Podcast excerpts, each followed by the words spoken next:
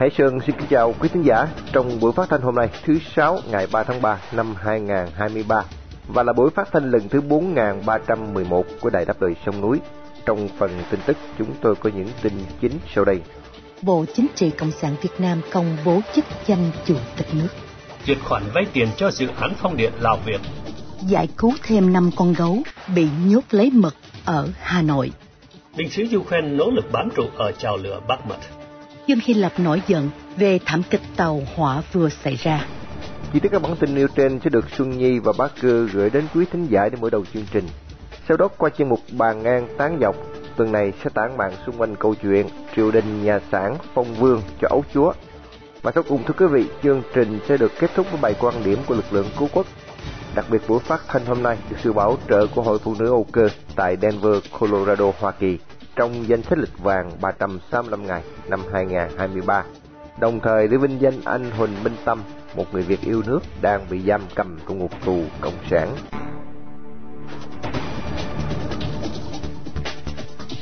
Mở đầu chương trình, mời quý khán giả theo dõi phần tin tức sẽ được Xuân Nhi và Bá Cư trình bày sau đây.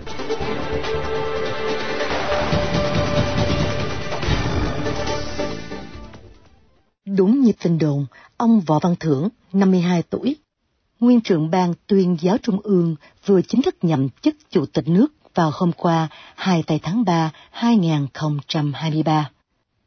Ông Thưởng được Nguyễn Phú Trọng chọn lựa, được Bộ Chính trị chấp thuận sau đó và được Quốc hội thông qua hình thức thủ tục để chính thức tuyên thệ nhậm chức thay ông Nguyễn Xuân Phúc bị phế truất vào tháng Giêng vừa qua. Trong bài phát biểu nhậm chức, Ông Võ Văn Thưởng nhấn mạnh, tôi nhận thức sâu sắc rằng vấn đề mang tính nguyên tắc, có ý nghĩa sống còn, nền tảng vững chắc đối đất nước ta. Chế độ ta là phải kiên định vận dụng và phát triển sáng tạo chủ nghĩa Marx Lenin, tư tưởng Hồ Chí Minh. Đáng chú ý, ông thường bắt đầu bài tuyên thệ bằng câu kính thưa đồng chí Nguyễn Phú Trọng, thay vì thưa quốc hội hoặc thưa đồng bào hay đồng chí như thường thấy từ những người tiền nhiệm. Võ Văn Thưởng được biết đến là nhân vật thân cận với những người có quyền lực cao nhất nước. Tổng bí thư Nguyễn Phú Trọng và là người trẻ nhất trong Bộ Chính trị. Nhiều tin đồn ông là con trai của Võ Văn Kiệt, cố thủ tướng chính phủ Cộng sản Việt Nam. Ông Thưởng tuyên thệ nhậm chức trong kỳ họp bất thường lần thứ tư Quốc hội khóa 15 vào sáng 2 tây tháng 3 2023. Chức danh Chủ tịch nước không do tranh cử mà do Bộ Chính trị chọn lựa và thỏa thuận kính trước khi được đưa ra Quốc hội thông qua. Thực chất là hợp thức hóa quyết định trên. Chủ tịch nước không có chương trình hành động cụ thể, không được dân bầu và bài phát biểu thường giống như văn mẫu thể hiện sự trung thành với đảng và kiên định con đường xã hội chủ nghĩa.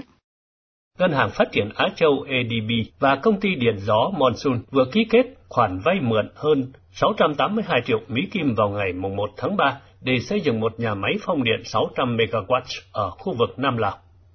Đây là nhà máy phong điện lớn nhất Đông Nam Á và cũng là nhà máy xuyên biên giới đầu tiên ở Á Châu. Theo thông cáo báo chí của Ngân hàng Phát triển Á Châu, nhà máy phong điện cùng với đường dây truyền tải 500 kV sẽ được xây dựng tại tỉnh Quezon và tỉnh Antafel. Số điện năng tạo được sẽ được bán cho Tập đoàn Điện lực Việt Nam theo hợp đồng kéo dài 25 năm. Theo giám đốc khu vực tư nhân của ADB, bà Susani Gerobi, thì các nền kinh tế đang phát triển ở Á Châu và Thái Bình Dương phải đối mặt với sự thiếu hụt trong các khoản đầu tư cần thiết để dọn đường cho mức tăng trưởng xanh vì vậy, việc hợp tác phát triển và tài trợ thương mại cho dự án này thu hẹp khoảng cách bằng cách huy động vốn tư nhân để phát triển các nguồn tài nguyên gió, được chuyển thành sản xuất điện sạch có thể thúc đẩy tiến bộ kinh tế và xã hội trong khu vực. Cung cấp điện xuyên biên giới là một trụ cột cho tăng trưởng kinh tế của Lào, và việc khai thác các nguồn tài nguyên gió chưa được khai thác có thể mang lại sự đa dạng hóa năng lượng cho quốc gia này. Dự án cũng sẽ giúp giảm phát thải khí nhà kính ít nhất là 748.000 tấn carbon oxide mỗi năm. Nhóm giải cứu động vật Animals Asia vừa đưa ra 5 con gấu ngựa ra khỏi một trang trại khai thác mật bất hợp pháp ở Việt Nam. Những con gấu trên được giải cứu khỏi một trang trại ở ngoại ô Hà Nội. và kể từ khi được giải cứu vào tuần trước, chúng đã được đưa đến một khu bảo tồn và được đặt các biệt danh trong đó có tràng vàng và nửa đêm. Nhà cầm quyền Hà Nội ước tính năm con gấu có thể đã được bị nhốt ở trang trại khoảng 20 năm qua. Cần biết là hoạt động nuôi gấu lấy mật đã bị cấm ở Việt Nam từ năm 1992. Nhưng hoạt động này vẫn tiếp diễn do nhu cầu đối với các sản phẩm từ mật gấu tăng cao. Mật bị lấy từ túi mật của gấu và bán trên thị trường chợ đen để sử dụng trong y học cổ truyền. Những con gấu phải chịu những tổn thương nặng nề về thể chất và tâm lý. Đồng thời thường bị nhốt trong điều kiện chật chội và không chống chọi được với bệnh tật và suy dinh dưỡng. Ông Tuấn Bendixson, Giám đốc Animals Asia tại Việt Nam, cho biết là nhốt gấu trong lồng nhỏ sẽ gây ra các vấn đề về tinh thần và thể chất cho động vật, và những người nuôi gấu không biết cách chăm sóc chúng đúng cách. Binh sĩ Ukraine đang nỗ lực bám trụ các cứ điểm ở thành phố Bakhmut trước các cuộc tiến công liên tiếp của quân Nga từ ba hướng Bắc, Đông và Nam. Dân biểu Sahi Rakhmonan, một nghị sĩ của Quốc hội Ukraine vào tối mùng 1 tháng 3 cho biết là không sớm thì muộn, lực lượng Ukraine sẽ phải rời khỏi Bakhmut vì không có lý do để từ thủ tại đây. Tuy nhiên trong lúc này, Bakhmut sẽ được cố thủ với mục đích gây tổn thất nhiều nhất cho quân Nga.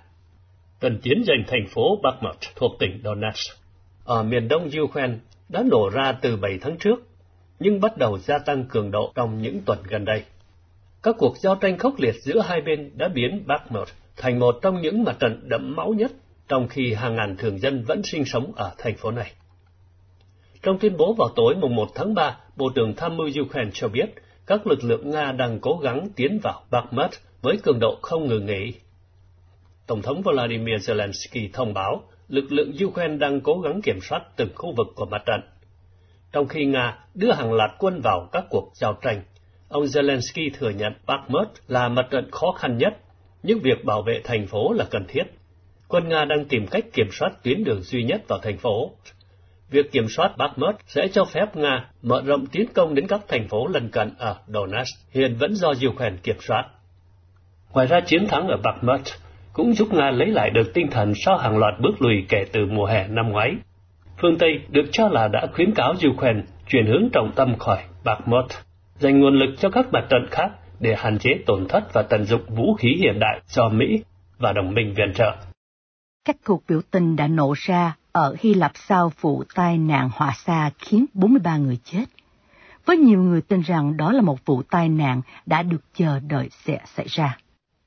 Những người bạo loạn đã đụng độ với cảnh sát bên ngoài trụ sở của Hellenic Train ở Athens, công ty chịu trách nhiệm bảo trì đường sắt của Hy Lạp.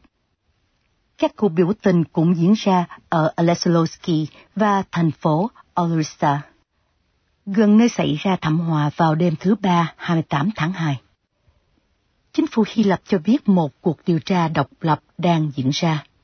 Ba ngày quốc tang đã được tuyên bố trên khắp đất nước sau khi biến cố nói trên. Thảm họa xảy ra khi một tàu chở khách đâm chật diện vào một tàu chở hàng, khiến các toa phía trước bốc cháy.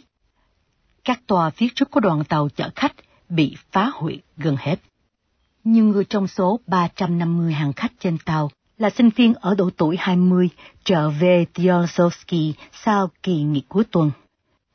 Thủ tướng Kyriakos Mitsotakis cho biết lỗi thảm khốc của con người là nguyên nhân gây ra tai nạn nói trên. Một người phụ trách ga 59 tuổi ở Larissa đã bị buộc tội ngộ sát do sơ suất.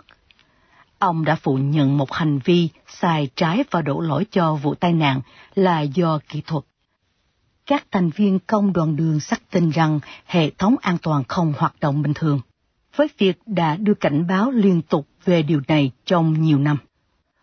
Bộ trưởng Giao thông Vận tải Costa Caramelis đã từ chức sau thảm họa và nói rằng ông sẽ chịu trách nhiệm về những thất bại lâu dài của chính quyền trong việc sửa chữa hệ thống đường sắt mà ông cho là không phù hợp với thế kỷ 21 tại một buổi cầu nguyện thầm lặng ở Lorisa vào hôm thứ Tư để tưởng nhớ các nạn nhân của thảm họa này. Một người biểu tình cho biết ông cảm thấy thảm họa chỉ là vấn đề thời gian. Một buổi cầu nguyện cũng được tổ chức ở Athens, bên ngoài văn phòng của Hellenic Trains. Vào cuối ngày, biểu tình trở nên bạo động trong cùng khu vực khi cảnh sát dùng hơi cay để giải tán những người biểu tình ném đá và đốt lửa trên đường phố. Tại địa điểm xảy ra vụ tai nạn tàu hỏa tồi tệ nhất của đất nước, lực lượng cứu hộ đã làm việc suốt đêm.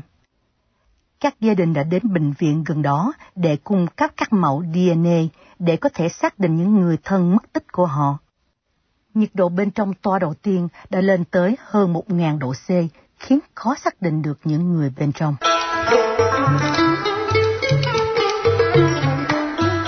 Bàn ngang tán dọc. Bàn ngang tán dọc. Bàn ngang tán dọc.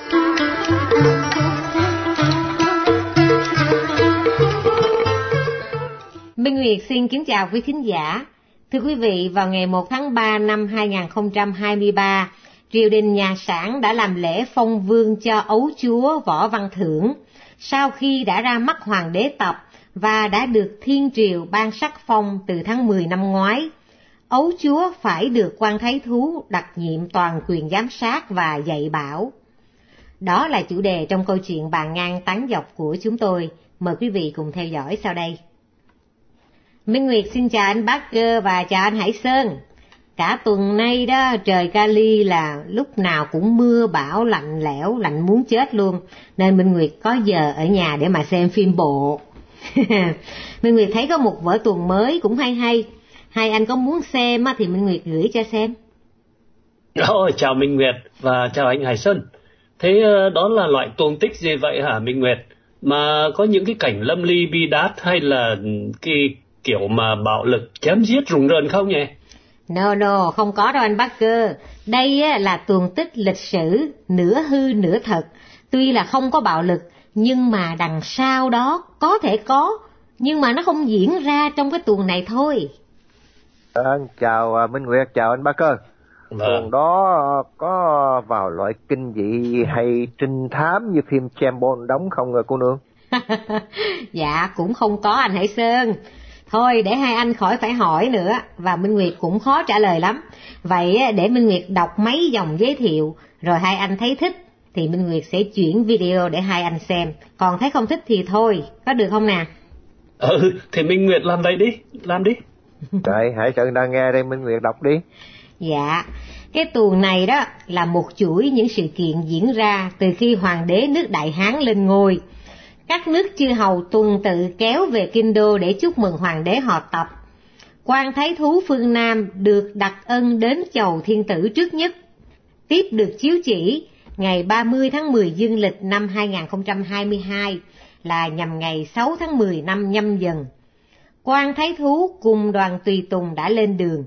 Vì quan thái thú tuổi đã cao, sức đã kiệt, nên cùng dẫn ấu chúa đi theo, với mong ước để ấu chúa được ra mắt hoàng đế, dám mong hoàng đế thuận tình ban sắc phong để ấu chúa nối tiếp ngôi vị thái thú phương Nam, nếu quan thái thú có mệnh hệ gì.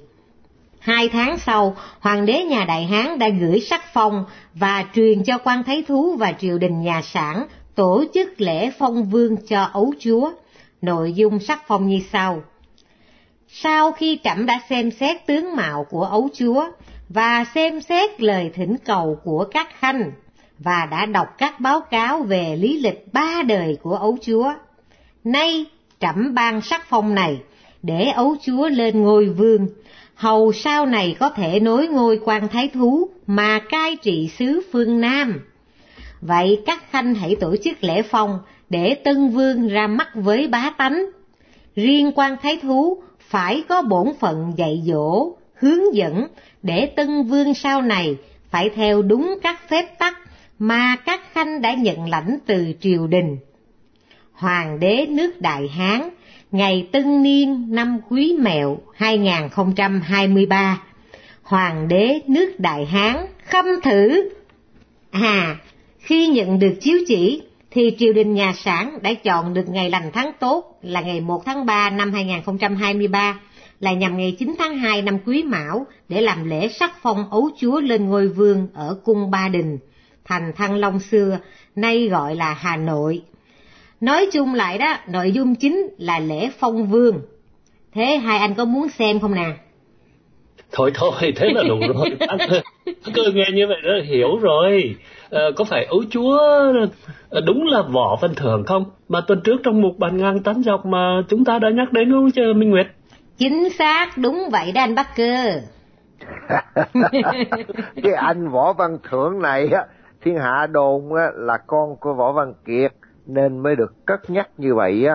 Nhưng uh, có thông tin khác lại viết thưởng là cháu ngoại của kiệt cha của thưởng á, là võ trần trí con rể của ông kiệt. Chẳng ai biết võ trần trí là ai vì uh, võ văn kiệt tên thật á, là phan văn hòa. Ừ, chẳng ai biết đâu là thật đâu là giả nữa thưa hai anh chị thì à, theo tài liệu của đảng về lai lịch của Văn Thường á, thì đúng như anh Hải Sơn nói là cháu ngoài của cựu thủ tướng Võ Văn Kiệt, phải không? Nhưng người dân thì không có biết được chính xác đâu. Chỉ chỉ có cái bọn đầu sỏ trong đảng thì chúng nó mới biết cả đấy. Đó là chuyện thâm cung bí sử của nhà sản mà. Thứ nữa là anh cán bộ cao cấp nào cũng có vợ lẽ, con rơi, ừ. con rớt lung tung cả lên. Và đây là kết quả của cái mà học tập đạo đức ờ, của Hồ Chí Minh đó, làm gương sáng trước tiên đấy. Nên chúng nó phải thay tên đổi họ để mà che giấu cái tông tích thật thật sự của nó. Chứ có tốt lành gì đâu anh chị. Ừ vì hai anh không thích xem tuồng, nên Minh Nguyệt muốn cung cấp vài chi tiết để mà hai anh hình dung ra lễ phong vương của vua quan nhà sản buổi phong vương tổ chức ở đại sảnh, nơi trụ sở quốc hội bù nhìn họp rất là tức cười, có 488 đại biểu do đảng cử, thì 487 người bỏ phiếu ủng hộ ấu chúa, Duy chỉ có một phiếu không đồng ý thôi. Cái này đó Minh Nguyệt nghi là phiếu giả đó, chứ mà để 100% á, thì coi nó kỳ quá. Đúng không hai anh? Đúng như vậy á, trong tất cả các cuộc bỏ phiếu ở cái quốc hội bù nhìn này á, thì luôn luôn phải có trên 95% nhất trí từ ngữ trong nước đó nha. Vì vậy cũng phải có một hai phiếu để gọi là tinh thần dân chủ chứ lúc nào cũng một trăm phần trăm em ơi thì đó rõ ràng là bầy cừu bầy vịt chứ dân chủ con khỉ gì à. Đúng không nào? Ừ thì cái màn tuồng bỏ phiếu vào quốc hội đảng cộng là vậy. Mà cái cậu ấu chúa này đó lại là gốc miền nam. Nay ngồi vào cái ghế chủ tịch nhà nước tức là ngồi vào cái địa vị trong uh, cái tứ trụ triều đình đấy. Ừ. à, không có đủ tiêu chuẩn theo như Nguyễn Phú Trọng đã nói trước đây. Là là là là phải là người Bắc mới có ní noạn cơ. Nhưng vì cậu ta đó là dễ bảo và dễ sai khiến nên đây cũng chỉ là cái chức vị làm cảnh cho mà đẹp mà thôi chứ chẳng có quyền lực gì như là hiến pháp quy định đâu. Ừ. Một chi tiết nữa đó mà bên Nguyệt để ý đó là khi ấu chúa đặt tay lên quyển hiến pháp để mà tuyên thệ nhậm chức đó, thì ấu chúa thề, một trung thành với tổ quốc, hai trung thành với nhân dân, ba trung thành với hiến pháp. Tưởng rằng á, mình tưởng là sẽ ngừng ở đó, nhưng mà câu sau thì lại nói tiếp là nhờ đảng để có chức vụ ấy. Đó, thế là sổ toẹt hết tất cả, thiệt là thấy chán ghê. Đó, chung quy á, cũng do đảng ta sắp xếp cả. Chứ còn cử tri với quốc hội á, toàn là biệt bội mà thôi. Người dân á, cả nước họ cũng biết cả rồi chứ lì. Hèn chi mà hai ngày nay thiên hạ họ bàn ra tán vào. Té ra đó, cái dư luận trong nhân dân luôn là đúng đấy. Nên đảng có giấu cũng không có được đâu. Chưa biết tương lai võ văn thưởng sẽ có chung số phận như là trần đại quang hay là nguyễn xuân phúc không? Nhóm miền nam đó có khai thác vai trò của thưởng để mà danh chức tổng bí thư đảng khi tổng ra đi không biết chừng nữa đâu nha. Minh Nguyệt nghĩ đó là vị trí tổng bí thư đó chắc không có tới tài thưởng đâu. Và như vậy là Việt Nam sẽ có những vở tuồng mới nữa đó. Tuồng mới á chắc sẽ là gió tanh mưa máu chứ chẳng chơi đâu à. Nếu có tuồng mới á thì nhờ Minh Nguyệt xem và làm tổng kết là tuyệt vời hết trơn à. Cảm ơn Minh Nguyệt nha. Chúng ta hết giờ rồi đó. Xin hẹn lên lần tới yeah. Mến chào hai anh chị à. Vâng, đúng vậy. Cộng sản Việt Nam họ luôn là diễn kịch cỡm mà. Đóng tuồng đó là nghề của Trang mà. Chúng ta hãy chờ xem cái chuyện gì sẽ diễn ra trong những ngày tới. À, câu chuyện của chúng ta bàn luận đến đây là chấm dứt nha. Rồi, hẹn gặp anh chị và quý thính giả vào chương trình kỳ tới. Dạ vâng, Minh Nguyệt xin chào quý thính giả, chào anh Bác Cơ và anh Hải Sơn, hẹn lại hai anh vào kỳ tới.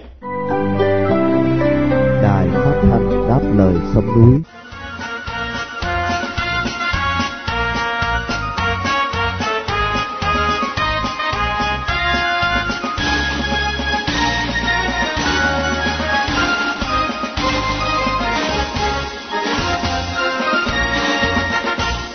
Lần nữa, Cộng sản Việt Nam lại bỏ phiếu trắng cho nghị quyết của Liên Hiệp Quốc tái khẳng định cam kết đối với chủ quyền, độc lập, thống nhất toàn vẹn lãnh thổ, lãnh hải của Ukraine, yêu cầu Nga phải rút toàn bộ lực lượng quân sự của mình ngay lập tức, triệt để vô điều kiện khỏi lãnh thổ Ukraine và kêu gọi chấm dứt chiến sự. Cả thế giới đã hiểu Cộng sản Việt Nam có chính nghĩa cao cả là ủng hộ kẻ đi xâm lược. Mời quý thính giả theo dõi bài quan điểm của lực lượng cứu quốc với tựa đề ủng hộ kẻ xâm lược chính là công lý và lẽ phải của Cộng sản Việt Nam sẽ được Hải Nguyên trình bày để kết thúc chương trình phát thanh tối hôm nay.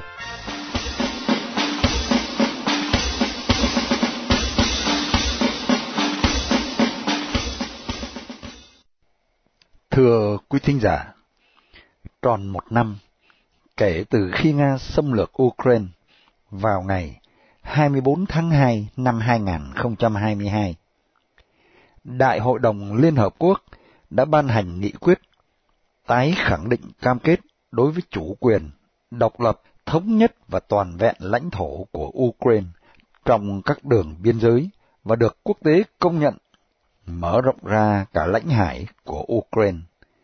Và cũng nhắc lại yêu cầu của mình rằng Nga phải rút toàn bộ lực lượng quân sự của mình đi ngay lập tức, triệt để và vô điều kiện khỏi lãnh thổ Ukraine trong phạm vi biên giới được quốc tế công nhận và kêu gọi chấm dứt chiến sự. Nghị quyết của Đại hội đồng Liên Hợp Quốc đã nhận được sự ủng hộ của 141 quốc gia, có 32 nước bỏ phiếu đắng và 7 nước, bao gồm cả Nga, bỏ phiếu chống. Điều đáng chú ý là có tới 9 trên 11 quốc gia ở khu vực Đông Nam Á đã bỏ phiếu ủng hộ nghị quyết mới nhất này, lên án việc Nga xâm lược Ukraine và kêu gọi Nga rút quân. Việt Nam và Lào trở thành hai quốc gia duy nhất trong khối ASEAN bỏ phiếu trắng. Hà Nội đã kiên trì chống lại áp lực và tiếp tục với chiến lược không chỉ trích trực tiếp Nga, nhưng thông qua những lần bỏ phiếu về vấn đề Ukraine, Cộng sản Việt Nam đã ngầm đánh tiếng về sự trung thành tuyệt đối của mình với nước Nga, nơi sản sinh ra chủ nghĩa cộng sản tàn ác nhất trong lịch sử loài người. Ngày 11 tháng 5 năm 2022, Thủ tướng Cộng sản Việt Nam Phạm Minh Chính nhấn mạnh tuyên bố đường lối ngoại giao của Việt Nam, đó là Việt Nam không chọn bên, mà chọn chính nghĩa sự công bằng, công lý và lẽ phải trên cơ sở các nguyên tắc của luật pháp quốc tế, hiến trương Liên Hợp Quốc, bình đẳng, tất cả cùng có lợi, cùng thắng. Tuy nhiên, những tuyên bố trên đây của Phạm Minh Chính hoàn toàn trái với thực tế rằng đã bốn lần Cộng sản Việt Nam bỏ phiếu trắng và một lần bỏ phiếu chống để chọn bên mạnh hơn là Nga thay vì Ukraine. Cho nên, miệng lưỡi của người Cộng sản thì cho dù ở Hà Nội, ở Bắc Kinh hay Mạc Tư Khoa thì cũng đều là miệng lưỡi của loài rắn độc. Họ nói một đằng nhưng làm một nẻo, hay còn gọi là bản năng nói láo để sinh tồn. Cộng sản Hà Nội tuyên bố họ chọn chính nghĩa. Thế nhưng, một nước lớn như Liên bang Nga xâm lược Ukraine, một quốc gia có chủ quyền, quyền tự quyết dân tộc, là thành viên của Liên Hợp Quốc, thì rõ ràng thứ chính nghĩa mà Đảng Cộng sản Việt Nam tuyên bố qua miệng lưỡi của Thủ tướng Cộng sản Việt Nam Phạm Minh Chính là loại chính nghĩa của kẻ cướp. Cộng sản Việt Nam lại còn nói đến sự công bằng, công lý và lẽ phải, thì nực cười thay công bằng ở đâu khi hàng chục ngàn chiến sĩ và đồng bào đã hy sinh trước mũi súng của quân xâm lược Tàu Cộng năm 1979, thì Cộng sản Việt Nam không cho tổ chức lễ tưởng niệm, không cho ghi vào sách giáo khoa, không dám nhắc đến, tên kẻ giết hại đồng bào mình là Tàu Cộng. Cộng sản Hà Nội còn ra lệnh đục bỏ bia tưởng niệm tội ác chiến tranh của Trung Cộng, gây ra trên đất nước Việt Nam để đem chính nghĩa về cho quan thầy Bắc Kinh. Thật đáng khinh bỉ và phỉ nhổ vào cái băng đảng Cộng sản Việt Nam mà họ tự nhận là quang vinh. Đảng Cộng sản Việt Nam hãy nghe lại lời phát biểu công đại sứ Ukraine Oleksandr Chúng tôi muốn Việt Nam đứng về phía chính nghĩa, về phía công lý. Chúng tôi cần sự ủng hộ của mọi quốc gia để chấm dứt cuộc chiến phi nghĩa này. Như chúng ta biết, lý do thực sự của cuộc chiến này là chỉ để tiêu diệt quốc gia Ukraine, xóa sổ đất nước chúng tôi khỏi bản đồ. Đây có thể được ví là lời tiên tri cho số phận của Đảng Cộng sản Việt Nam. Vì sao? Là bởi vì cũng giống như Nga, Tàu Cộng, cũng chẳng là anh em đồng chí tốt gì với Việt Cộng cả. Với Tàu Cộng, chúng luôn rắp tâm chờ thời cơ để thôn tính và đồng hóa Việt Nam khi cần. Cho dù Cộng sản Hà Nội có nguyện làm thân khuyển mã suốt đời cho Hoàng đế Tập Cận Bình, thì Nguyễn Phú Trọng và Bộ Sậu cũng không tránh khỏi chén thuốc độc dược Hoàng đế ban thưởng khi hữu sự trong tương lai. Tại Liên Hợp Quốc, cho dù Đảng Cộng sản Việt Nam bốn lần bỏ phiếu trắng và một lần bỏ phiếu trống trong vấn đề Nga xâm chiếm Ukraine, thì đó cũng không hoàn toàn là chính kiến của người dân Việt Nam yêu chuộng công bình, lẽ phải và sự thật. Với kinh nghiệm, hàng ngàn năm chinh chiến để chống lại kẻ thù phương Bắc, luôn muốn thôn tính và đồng hóa mình. Người dân Việt Nam rất đồng cảm với những mất mát, đau thương mà người dân Ukraine đang phải gánh chịu từng giờ từ đội quân xâm lược Nga. Chúng tôi cũng khâm phục tinh thần chiến đấu anh dũng và kiên cường của những người lính Ukraine trước một đội quân hùng mạnh hàng đầu thế giới là Nga. Toàn dân Ukraine đang đứng dưới ngọn cờ chính nghĩa của mình để chiến đấu cho sự vẹn toàn lãnh thổ, bảo vệ bản sắc riêng của dân tộc mình để không bị ngoại bang đồng hóa. Và cuối cùng là lịch sử và cái tên Ukraine không bị biến mất trên bản đồ thế giới. Đó mới là chính nghĩa, sự công bằng, công lý và lẽ phải, chứ không phải loại chính nghĩa lòn cúi, làm thân trâu ngựa cho ngoại bang như Cộng sản Việt Nam. Xin cảm ơn quý thính giả đã theo dõi bài quan điểm của chúng tôi.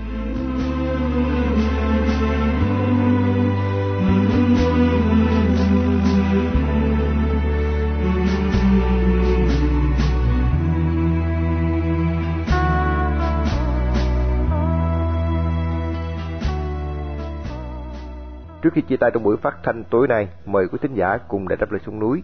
Nhớ đến anh Huỳnh Minh Tâm, sinh năm 1979, bị bắt ngày 26 tháng 1 năm 2019 với bản án 9 năm tù giam.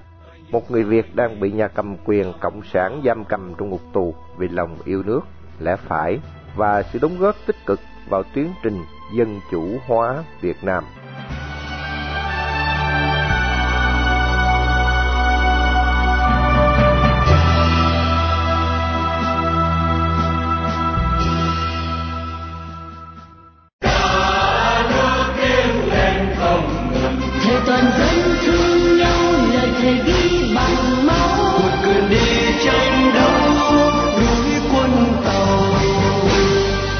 Chương trình phát thanh đáp lời sông núi hôm nay đến đây là chấm dứt. Hẹn gặp lại quý thính giả trong chương trình tối mai vào lúc 7 giờ 30. Mọi ý kiến và thắc mắc xin liên lạc với ban biên tập của Đài Phát thanh Đáp lời sông núi tại địa chỉ liên lạc chấm đáp lời sông núi viết tắt a gmail.com hoặc địa chỉ tại Hoa Kỳ Radio Đáp lời sông núi PO Box 612882 San Jose, California 95161 điện thoại 408 663 9860 Cảm ơn quý thính giả đã theo dõi chương trình. Chúc quý vị một đêm thật bình an. Xin mến chào, tạm biệt.